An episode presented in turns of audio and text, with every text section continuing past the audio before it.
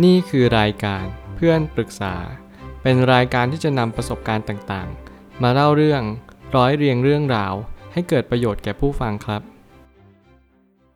สวัสดีครับ ผมแอดมินเพจเพื่อนปรึกษาครับ วันนี้ผมอยากจะมาชวนคุยเรื่อง หนังสือ The Alchemy of Finance ของ George Soros หนังสือเล่มนี้เป็นหนังสือเกี่ยวกับการจะเล่นแร่แปรธาตุกับการเงินได้อย่างไร มันหมายถึงว่าเราจะสามารถสร้างรายได้สร้างสินทรัพย์ หรือว่าเราจะหาเงินได้จากสิ่งใดก็ตามแต่เราจะหา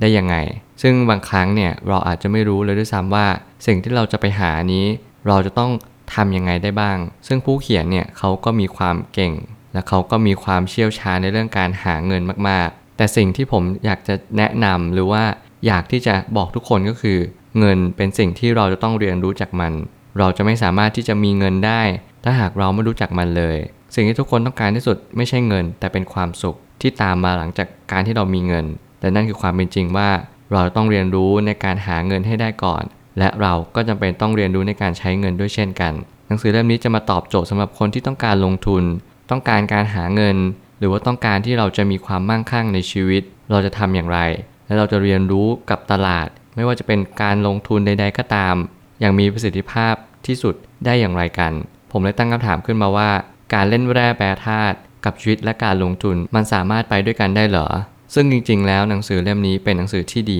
มากๆเล่มหนึ่ง ในประวัติศาสตร์เลยก็คือ ผมคิดว่ามันทำให้เราได้เรียนรู้เกี่ยวกับการลงทุนอย่างถูกต้องและตรงไปตรงมา คือหลายคนที่ได้ก้าวข้ามผ่านวัยเด็กวัยรุ่นมา เริ่มวัยทำงาน เราอยากจะมีความมั่นคงในชีวิต แต่ทำไมหลาย ๆ คนอาจจะไม่ได้รับความมั่นคงในชีวิตนั้น แล้วในความหมายของคำว่ามั่นคงจริง ๆ มันคืออะไร ซึ่งบางครั้งเนี่ยคาว่าเล่นแร่แปรธาตุเป็นคำที่เราต้องใช้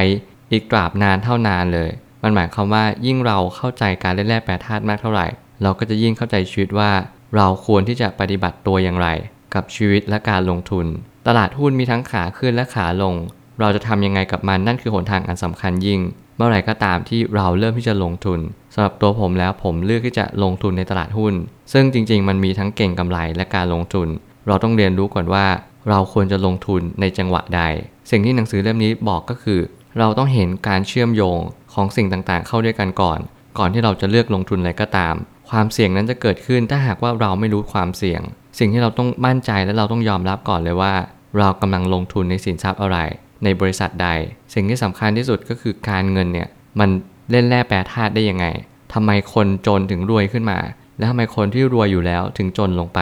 เราจะเรียนรู้จากการที่เราบริหารเงิน การให้เรารู้จักเขาว่าการเงินเนี่ยแหละ มันเป็นสิ่งที่เป็นจุดคีย์เวิร์ดและก็สำคัญอย่างยิ่งในยุคสมัยนี้ ทฤษฎีการสะท้อนกลับคือ สิ่งที่เราทำไปก็จะสะท้อนกลับมาแบบนั้นเสมอ เหมือนกับคนยิ่งต้องการมากของก็ยิ่งราคาแพง ซึ่งเป็นทฤษฎีหนึ่งในหนังสือนี้ ที่ผมเชื่อว่าคนเขียนก็ได้เน้นย้ำว่า การที่เราเห็นภาพเดียวกัน เห็นในสิ่งที่มันจะเป็นไปเนี่ยสำคัญมากๆ มันเหมือนประมาณว่าเราสามารถจะเห็นภาพในอนาคต จากที่เราเห็นภาพในวันนี้ มันเป็นทฤษฎีการสะท้อนกลับของสิ่งที่มันเป็นอยู่ณวันนี้นี่แหละ แล้วมันก็เลยวกกลับในสิ่งที่เป็นในรูปแบบเดิม แล้วมันก็จะเป็นในรูปแบบนี้ซ้ำไปเรื่อยๆ สิ่งที่เราจะต้องเข้าใจก็คือในรูปแบบของตลาดมวลรวมเนี่ยสิ่งที่เราจะต้องเห็นคือการที่ มีขาขึ้นและขาลง การที่เราจะรู้ว่าเราควรลงทุนในช่วงไหน ก็คือเราต้องรู้ว่าช่วงนี้เป็นช่วงที่เราสามารถจะกอบโกย หรือเป็นช่วงที่เราสามารถที่จะลงทุนเข้าไปซื้อสินทรัพย์สิ่งนั้นได้ และเราก็เชื่อมั่นว่ามันจะต้องดีขึ้นอย่างแน่นอน มันเหมือนประมาณว่าดีมาซับไฮแล้วกัน ความต้องการขายสูง ความต้องการซื้อก็จะต่ำความต้องการซื้อสูง ความต้องการขายก็จะต่ำมันหมายความว่าถ้าเกิดสมมติเราไปซื้อช่วงที่คนต้องการซื้อมากๆ แน่นอนราคาสินค้านั้นก็จะพุ่งขึ้นสูงมากๆ แต่ถ้าเกิดสมมติเรากำลังพินิจพิจารณามันศึกษามันแล้วเข้าใจตลาดการเงิน ทุกอย่างไม่มีคาว่าตลอดไป เราจะต้องเรียนรู้ในการที่เข้าซื้อในจังหวะที่ความต้องการขายเนี่ยสูงมากๆ แล้วความต้องการซื้อมันก็จะลดน้อยลงไป เพราะว่าอะไรความต้องการซื้อมันไม่ได้สูงเท่า ความต้องการขาย นั่นคือสิ่งที่สำคัญของทฤษฎีการสะท้อนกลับ แล้วนี่ก็คือการที่เราเรียนรู้ว่าการเงินทุกอย่างก็เป็นในระบบเดียวกัน ราคาหุ้นที่พุ่งขึ้นสูงไป เราควรจะซื้อมันหรือเปล่า หรือว่าเราควรจะหยุดดูมันก่อน เราใช้เวลาที่มันขึ้นไปเนี่ย ประเมินมูลค่าหุ้นในบริษัทนี้ ราคาหุ้นนี้ก่อนดีกว่าไหม ก่อนที่เราจะเลือกลงทุน ความสมดุลในตลาดการเงินนั้น ไม่สามารถนำมาใช้กับความเป็นจริงได้ เพราะความผันผวนคือลักษณะธรรมชาติของมัน แล้วนี่ก็คือสิ่งที่เรากำลังจะเรียนรู้ต่อไปอีกมากมาย ว่าความสมดุลเนี่ยไม่มีจริง มันมีแต่ความผันผวน มีแต่ความแปรปรวน แล้วมันก็ไม่แน่นอน แต่เราจะใช้ประโยชน์จากความไม่แน่นอนในตลาดนี่แหละ ให้เกิดประโยชน์สูงที่สุด สิ่งที่เราต้องทำก็คือการเข้าและการออกอย่างถูกวิธี มันเหมือนกับประมาณว่า เราต้องเข้าไปในจุดที่ต่ำสุดของตลาด และแน่นอนไม่มีใครสามารถคาดการณ์ได้แน่นอนว่า เฮ้ย เราจะสามารถซื้อหุ้นในจังหวะที่ต่ำที่สุด แต่สิ่งที่เรารู้แน่นอนก็คือ จังหวะที่มันลงเนี่ย มันจะลงอีกนานแค่ไหน และเราจะสามารถจับจังหวะได้ ด้วยการประเมินมูลค่าหุ้น สมมติราคาหุ้นหรือว่าบริษัทนั้น ลงมาถึงในจุดที่เราประเมินเอาไว้แล้ว เราก็เข้าซื้อในจังหวะนั้น แบบทุ่มสุดตัว ซึ่งคนเขียนเนี่ยเขาก็ได้แนะนำว่าการที่เราเข้าไปในจุดที่ไม่เสี่ยง ก็คือจุดที่ต่ำที่สุดนั่นแหละ เพราะว่าจุดที่เสี่ยงไม่ใช่จุดที่เราเชื่อกันมาเสมอ ว่ามันคือจุดที่ต่ำสุด แต่จุดที่เสี่ยงที่สุดก็คือจุดที่สูงที่สุดนั่นเอง และความคิดทั่วไป หรือว่าคนทั่วไปก็จะหลงเชื่อว่า จุดสูงสุดเป็นจุดที่สวยงามแล้วก็